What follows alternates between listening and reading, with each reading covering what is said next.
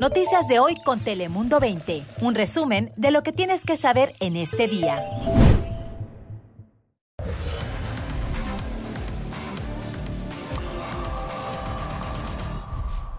¿Qué tal? ¿Cómo estás? Te habla Fabián Bouzas. Bienvenidos un día más aquí a tu casa, Dale Play. Ya sabes que aquí te contamos en pocos minutos, como siempre, las noticias que más te interesan de California y de todo el mundo. Así que vamos con nuestro top 5 de noticias más importantes del día. Bienvenidos.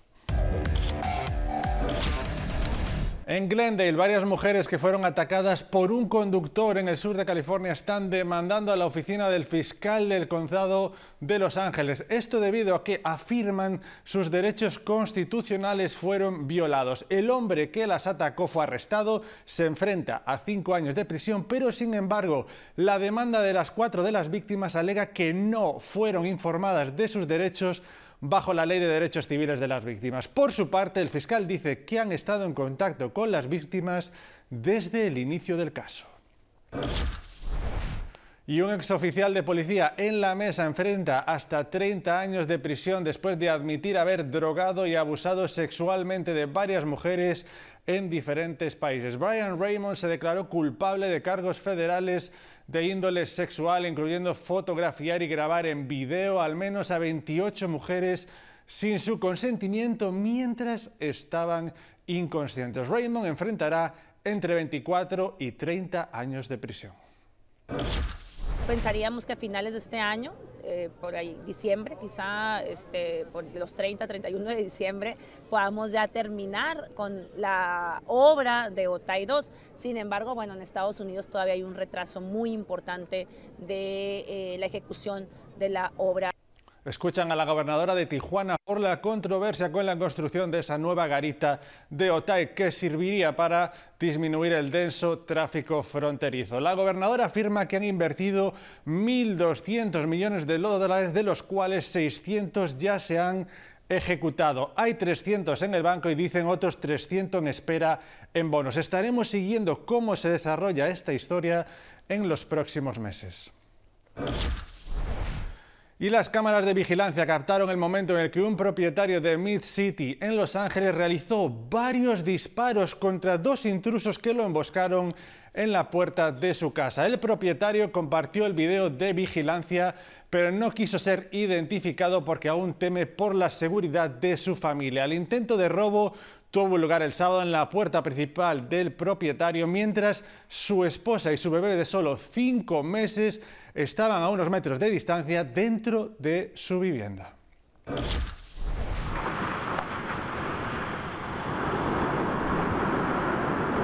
Y ahí está, son las llamas que consumen pedazos de un histórico hangar de la época de la Segunda Guerra Mundial, esto en Tasting, en el condado de Orange. El incendio causó severos daños y incluso en una publicación en redes sociales, la autoridad de bomberos del condado de Orange señaló que permitir que la estructura colapsara era la única forma de combatir las llamas. El histórico hangar fue uno de los dos construidos en 1942 para albergar dirigibles militares con base en el sur de California.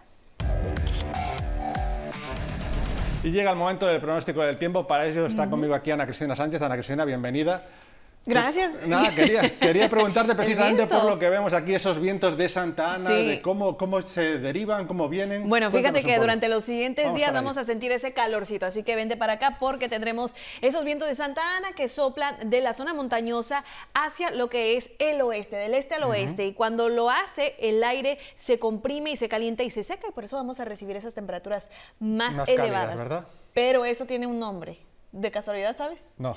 Bueno, eso se llama el calentamiento adiabático que ocurre cuando, que se conoce a lo que es el ascenso en temperaturas cuando el aire se comprime y se calienta. De hecho, se calienta 5.5 grados Fahrenheit por cada mil pies que desciende de la zona montañosa a lo que sería, por ejemplo, los valles, digamos, en Ramón. Y quería preguntarle precisamente a Ana Cristina por ese nombre, los vientos de Santa Ana. Mucha gente se pregunta si es debido al nombre de la ciudad de California, como precisamente el nombre de Santa Ana. Bueno, eso no tiene nada que ver. De hecho, tenemos un sistema de alta presión sobre Nevada que genera así esos vientos, vientos con las manecillas del reloj que descienden la zona montañosa y pasa por varias áreas, también los desiertos.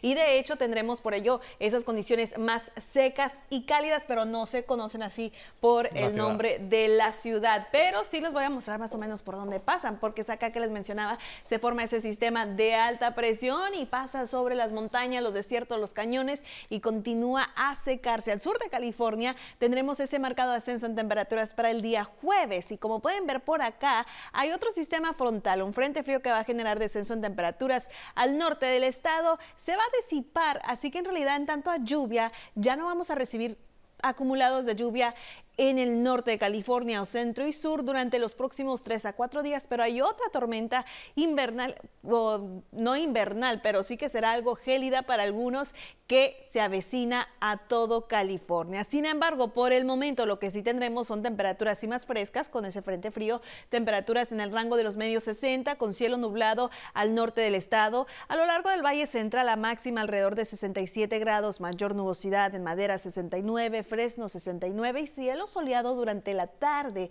Al sur de California es en donde sentimos esos cambios en tanto a las temperaturas debido a los vientos de Santa Ana, que este es un evento no muy intenso así que no tendremos fuertes ráfagas de viento, pero sí en algunas zonas sobrepasando las 30 millas por hora, por ejemplo, en la zona montañosa.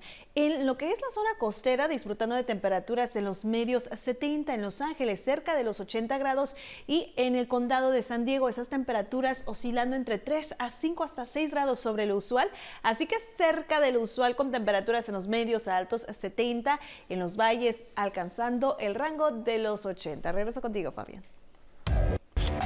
Gracias Ana Cristina. Vamos a hablar un poco de Tijuana porque ahora mismo hay muchos conductores que viven un caos vial precisamente por las obras en la Avenida Internacional. Conectamos con nuestra compañera que está allí en Tijuana, Cintia Gómez, con lo último de esta situación. Adelante, Cintia.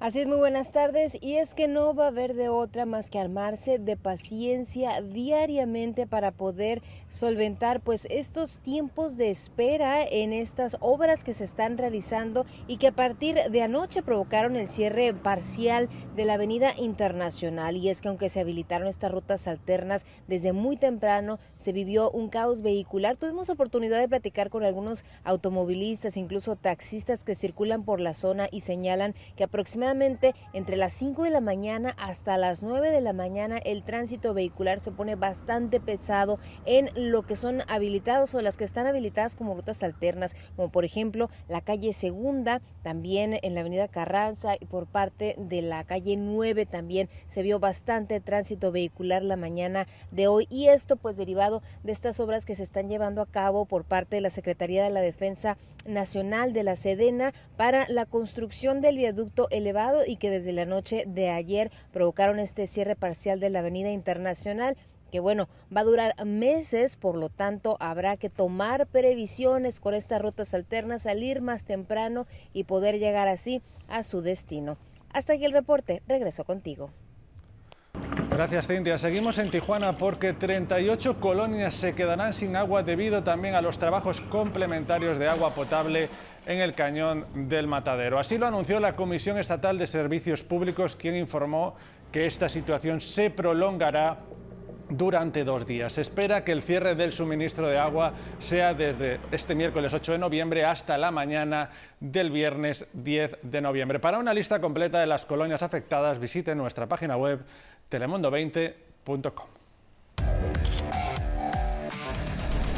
Los que hablamos ahora de una controversia que se vive en National City, donde vendedores ambulantes asistieron a la Junta de Cabildo de esa ciudad para pedir claridad y un cambio en las leyes. Esto después de que varios de ellos los han dejado sin el sustento familiar. Guillermo Méndez, nuestro compañero, habló con ellos y también con la ciudad. Aquí tiene el reporte.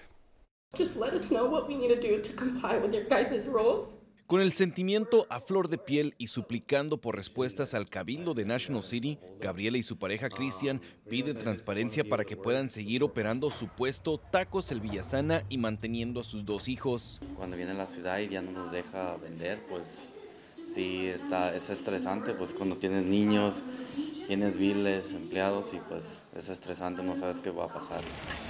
Y es que la pareja por más de un año ha vendido tacos en el estacionamiento de la cervecería Machete sobre la avenida Highland. Pues todo para mí, la verdad. Yo, la verdad, me, encanta cocinar. Pero asegura que es la ciudad quien les está cortando las alas de seguir creciendo como pequeños empresarios. O sea, ellos tienen todos sus permisos del estado, del condado ah, y de la ciudad.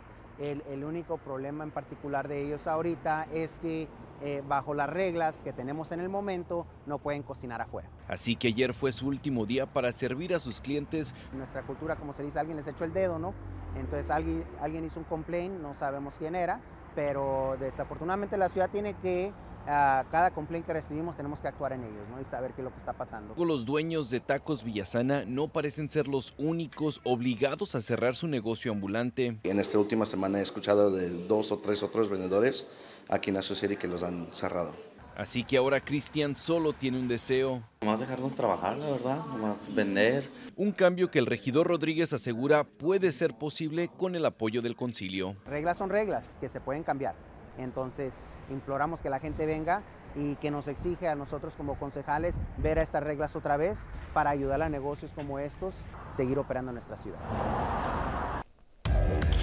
Ojalá haya pronto una solución en National City. Y hablamos de otro asunto porque un grupo de cirujanos del Hospital de San Pau en Barcelona, en España, realizaron con éxito algo histórico. Hablamos de la primera reconstrucción de un abdomen estructural y funcional en el mundo. Este procedimiento ofrece a los pacientes protección en tratamientos postquirúrgicos de pacientes oncológicos con sarcomas. Con ello se restaura completamente la función muscular abdominal normal del paciente previo a la intervención. Espectacular noticia.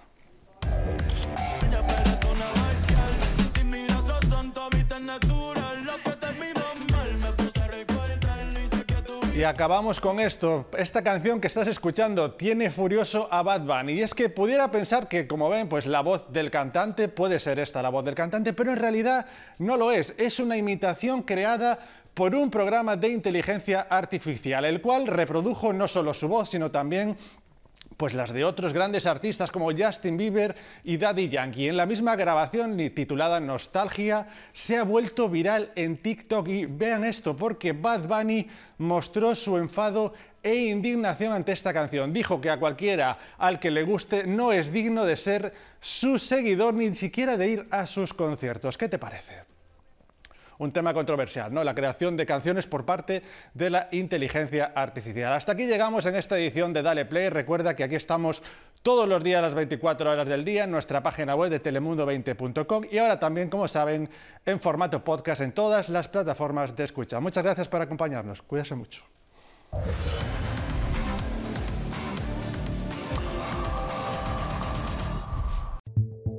Noticias de hoy con Telemundo 20. Suscríbete para recibir alertas y actualizaciones cada día.